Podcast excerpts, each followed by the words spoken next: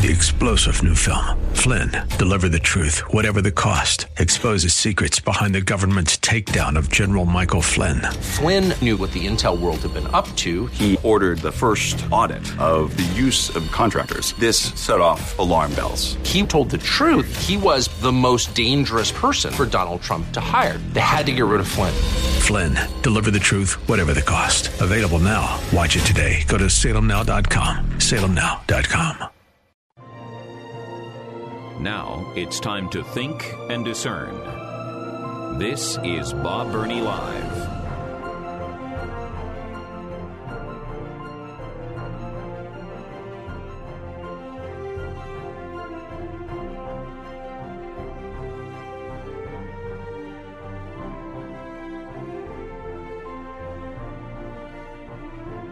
And welcome to the five o'clock hour of Bob Burney Live and the Don Crow Show, as once again we simulcast in Washington, D.C. and in Columbus, Ohio. So, uh, wherever you may be listening, welcome and thank you for allowing me, Bob Burney, to be your host. Well, either your host or your guest host today. Anyway, thank you for uh, joining me. Uh, just a reminder to my audience in Columbus and to Don Crow's audience in Washington, D.C. The Bible League campaign is coming to a close, but you can still give by calling 800 Yes Word. 800 Yes Word, or you can go online. Uh, if you're listening in Washington, D.C., WAVA.com, click on the Bible League banner. Uh, if you're listening here in Columbus, thewordcolumbus.com. I am so extremely grateful for my audience here in Columbus. We have exceeded our goal. Praise God for that. But listen, that's not the important thing. The important thing is that we get as many Bibles into the hands of believers who desperately want them, desperately need them.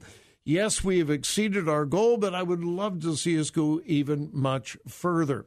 To those of you in Washington, D.C., you are not yet to your goal, but you could help a, a, great deal today. Those of you living in the Washington, D.C. area and listening on WAVA, I know that you can reach your goal as well.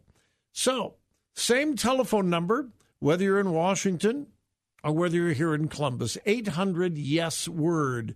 800 Yes Word.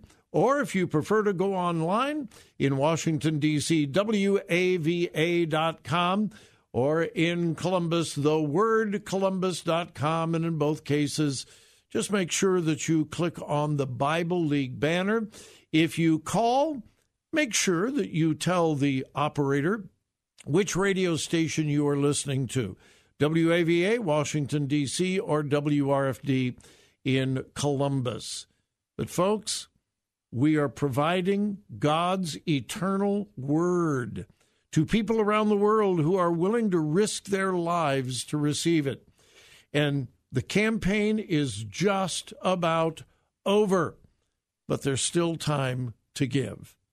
One more time 800 Yes Word, both radio stations, same telephone number, or WAVA.com or uh, thewordcolumbus.com. Uh, in my devotions this morning, I'm reading through First Samuel. I, I love the book of First Samuel. Um, I love to study what happened to Saul, not because I rejoice in his fall, but it's a reminder to me. Saul began with a new heart. I don't believe that Saul was a bad man. God gave him a new heart. But he rose up with pride, and his pride literally destroyed him. And reading the story of the life of Saul is a reminder to all of us that pride can absolutely destroy us, our family, our ministry. And then I love the story of David the least desirable of all the sons of Jesse to be anointed to be the king. You remember the story. Samuel the prophet says that or God told Samuel that God had rejected Saul and to go to the house of Jesse and anoint one of his sons to be king. Well, all of the sons of Jesse came before Samuel, and each one, Jesse the father probably said, Ah, oh, this boy, he would be a great king. And each time Samuel said, uh uh-uh, uh, no, not him, not him. And then finally, there were no other sons in the room. And Samuel said, I know God told me to come here and anoint one of your sons. Is there another son? Do you have another son? And Jesse kind of says embarrassingly, "Well, yeah, yeah, I've got I've got one more, but uh, now don't get me wrong. I love the kid. He's really a cute kid, but he's not exactly king material. His, his name is David.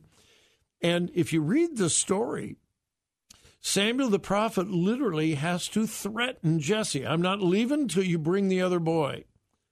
And finally, when David is brought, immediately God speaks to Samuel's heart and says, This is him. And there, of course, is where we, we find that wonderful biblical truth. Man looks on the outside, but God looks on the heart.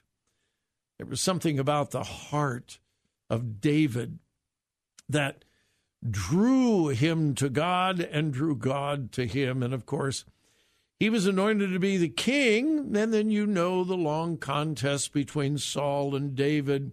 At first, David is venerated by Saul. Uh, he's given a great deal of responsibility in the army.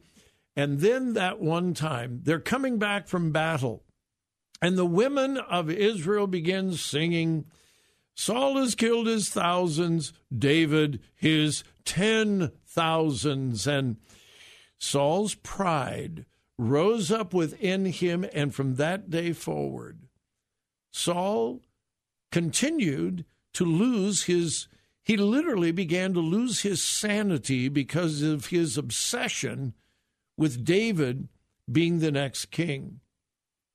And you, you see all of that and you you watch what was a good man dive i mean literally into insanity because of his unbridled pride and well insecurity. Well the whole reason why i wanted to bring up that story and i'm going to run out of time here in just a minute but um, the relationship between the son of Saul, Jonathan, and David. I uh, I preached a sermon once many years ago, the most wonderful love story in the Bible, and it was the story of Jonathan and David, and it is one of the most incredible love stories in the Bible, the love between Jonathan, and David. Now, the skeptics and those who would pervert the Word of God try to make it into some same sex attraction, some homosexual attraction between Jonathan and David. There is no evidence, there is no proof of that whatsoever. And even though David became the man after God's own heart, if you look at that whole story, that whole narrative of Jonathan and David, it is Jonathan who is the hero. Well, David is too, but it's but it's honestly Jonathan who is the real hero in this incredible love story. And as I read through it again this morning, I was just reminded of how God desires that we esteem others better than ourselves that God desires that we put others first, that we have true, genuine love for other people, even more than ourselves. And that certainly is the case with Jonathan and David. I love that story, and I was just challenged again this morning as I read it. Hey, I got to take a break. I'll uh, elaborate on that a little more after this break. So please don't go away. Stay tuned. We'll be right back.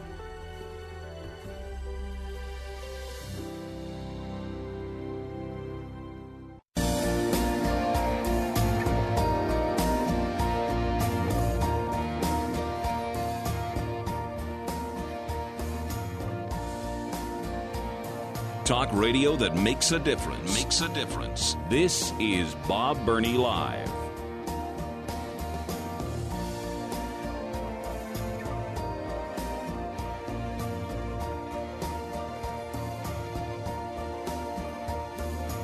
And welcome again to Bob Burney Live and the Don Crow Show as we continue to uh, simulcast today. Before the break, I was sharing with you the wonderful story in the Old Testament of the love between Jonathan and David. Now, don't make it anything unbiblical, unscriptural. This is a holy, godly love between two men. And yes, yes, there can be deep, deep love between two men that is not perverted in any way. Now, this relationship, the Bible says, was even deeper than most men have for women and women have for men. And it was true. Their love was deep. But as I said before the break, the real hero in this story is not David. The real hero is Jonathan. Now, most of you know the story, but just in case, let me kind of summarize what's going on. Saul is the first king of Israel, anointed by Samuel the prophet. It's not long before he is lifted up with pride. He rebels against God's command, and uh, the prophet Samuel has to announce to Saul, God has rejected you from being king. God speaks to Samuel and says, I want you to go to the house of Jesse and anoint one of his sons to be the next king. Samuel the prophet goes to Jesse's house, anoints David to be the king. But it's years before David actually ascends to the throne. It's a long time after he was anointed to be king. And during that time, there is this relationship between David and Saul. David conquers Goliath. He obviously becomes a hero to the people of Israel. Saul puts David in charge of a large part of the army, and David does extraordinarily well leading the army. So that it's not long before there is actually more honor among the people of Israel for David than their own king Saul. Saul becomes very jealous. And his pride and his jealousy literally destroys him. And then there's this whole cat and mouse game that goes on for years where Saul will say to David, Oh, you're my son. I love you. I love you. And then the next minute, he's trying to throw a spear at him and nail him to the wall. Several times, Saul tries to kill David out of his jealousy and out of his pride. David finds himself running and hiding and and so on. All right, now back to Jonathan and David. Jonathan is the oldest son of Saul, which means he was next in line to the crown. He was next in line to the throne. If anything happened to dad, Saul, Jonathan would be king. But God has ordained David to be the next king. If there was ever anyone in the entire nation of Israel who should have been suspicious of, angry at, resentful towards David, it should be Jonathan. Because David is going to take the rightful place of Jonathan to be the next king of Israel. And listen, human nature within us doesn't want anybody to take my place, what I have earned or what I deserve or whatever. But Jonathan is so unique and so different. Jonathan has a real heart for God.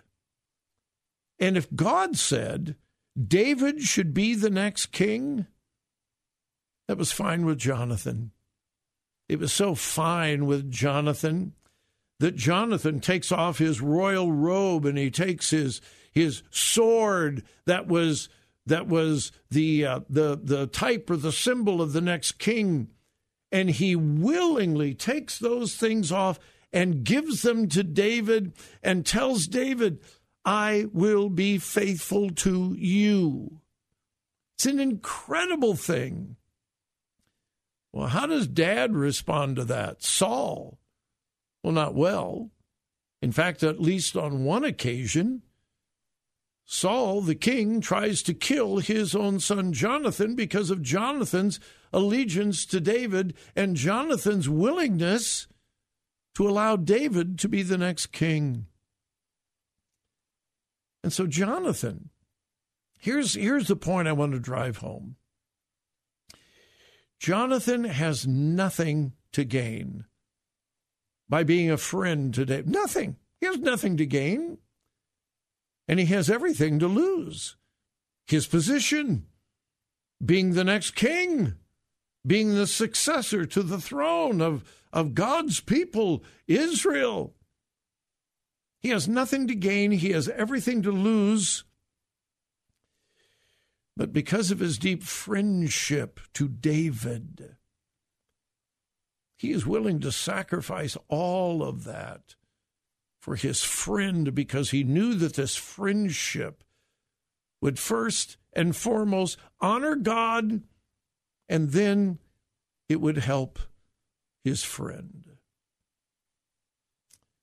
As I said before the break, years ago I preached a message on the most incredible love story in the Bible. And it was the story of Jonathan and David. And I laid out this, this sacrifice that Jonathan made and, and what is a true friend. And that was the real theme of the whole message. What does it mean to be a true friend? Are you willing to sacrifice everything for a friend, for someone else, and, and not yourself? But here's the stark reality everybody wants a Jonathan. Who in their right mind would not want a friend like Jonathan? And I remember in preaching that message, towards the end of the message, I said, Hey, how many of you would love to have a friend like Jonathan? Everybody put their hands up. Of course, they would like a friend who would risk their lives for the friendship and sacrifice everything and get nothing in return. But here's the problem everybody wants a Jonathan, but not many are willing to be a Jonathan. Can I repeat that? Everybody wants a Jonathan. They want to be David. They want to have a friend like Jonathan. But how many are willing to be a Jonathan to a David? Jonathan poured his life into David. My friend, maybe you have someone close to you, near to you, that God is developing for great service. Now, they're not going to be the king of Israel, but it may be that God is developing them for some great form of service. And God wants you to be a Jonathan to that David. And you know what? God may choose to use that person in a more visible way than he uses you. But here's the point how does God get glory? By surrendering all to his sovereign will. Folks, I was just challenged this morning as I read this story. God, make me a Jonathan to some Davids around me Give me a willing heart to give and give and give and not expect anything in return. In fact, that's the definition of true love giving everything and expecting nothing in return. All right, we need to take a break. We'll be right back.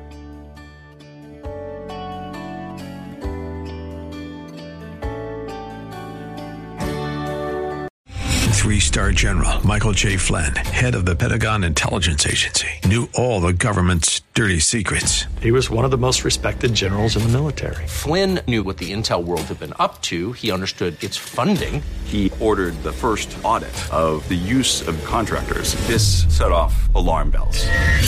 The explosive new documentary, Flynn, Deliver the Truth, Whatever the Cost, uncovers the facts behind this scandal. Flynn told the truth. He was the most dangerous person for Donald Trump to hire. I find out the worst enemy that I'm going to face in my life is right here in America. They took my assessment and they wanted me to change it. And I was like, I'm not changing it. They had to get rid of Flynn. With in depth interviews, archival footage, and never before seen personal records of the man behind the headlines. I just felt like I was drowning. Flynn, deliver the truth, whatever the cost. Available now. Watch it today. Go to salemnow.com. Salemnow.com.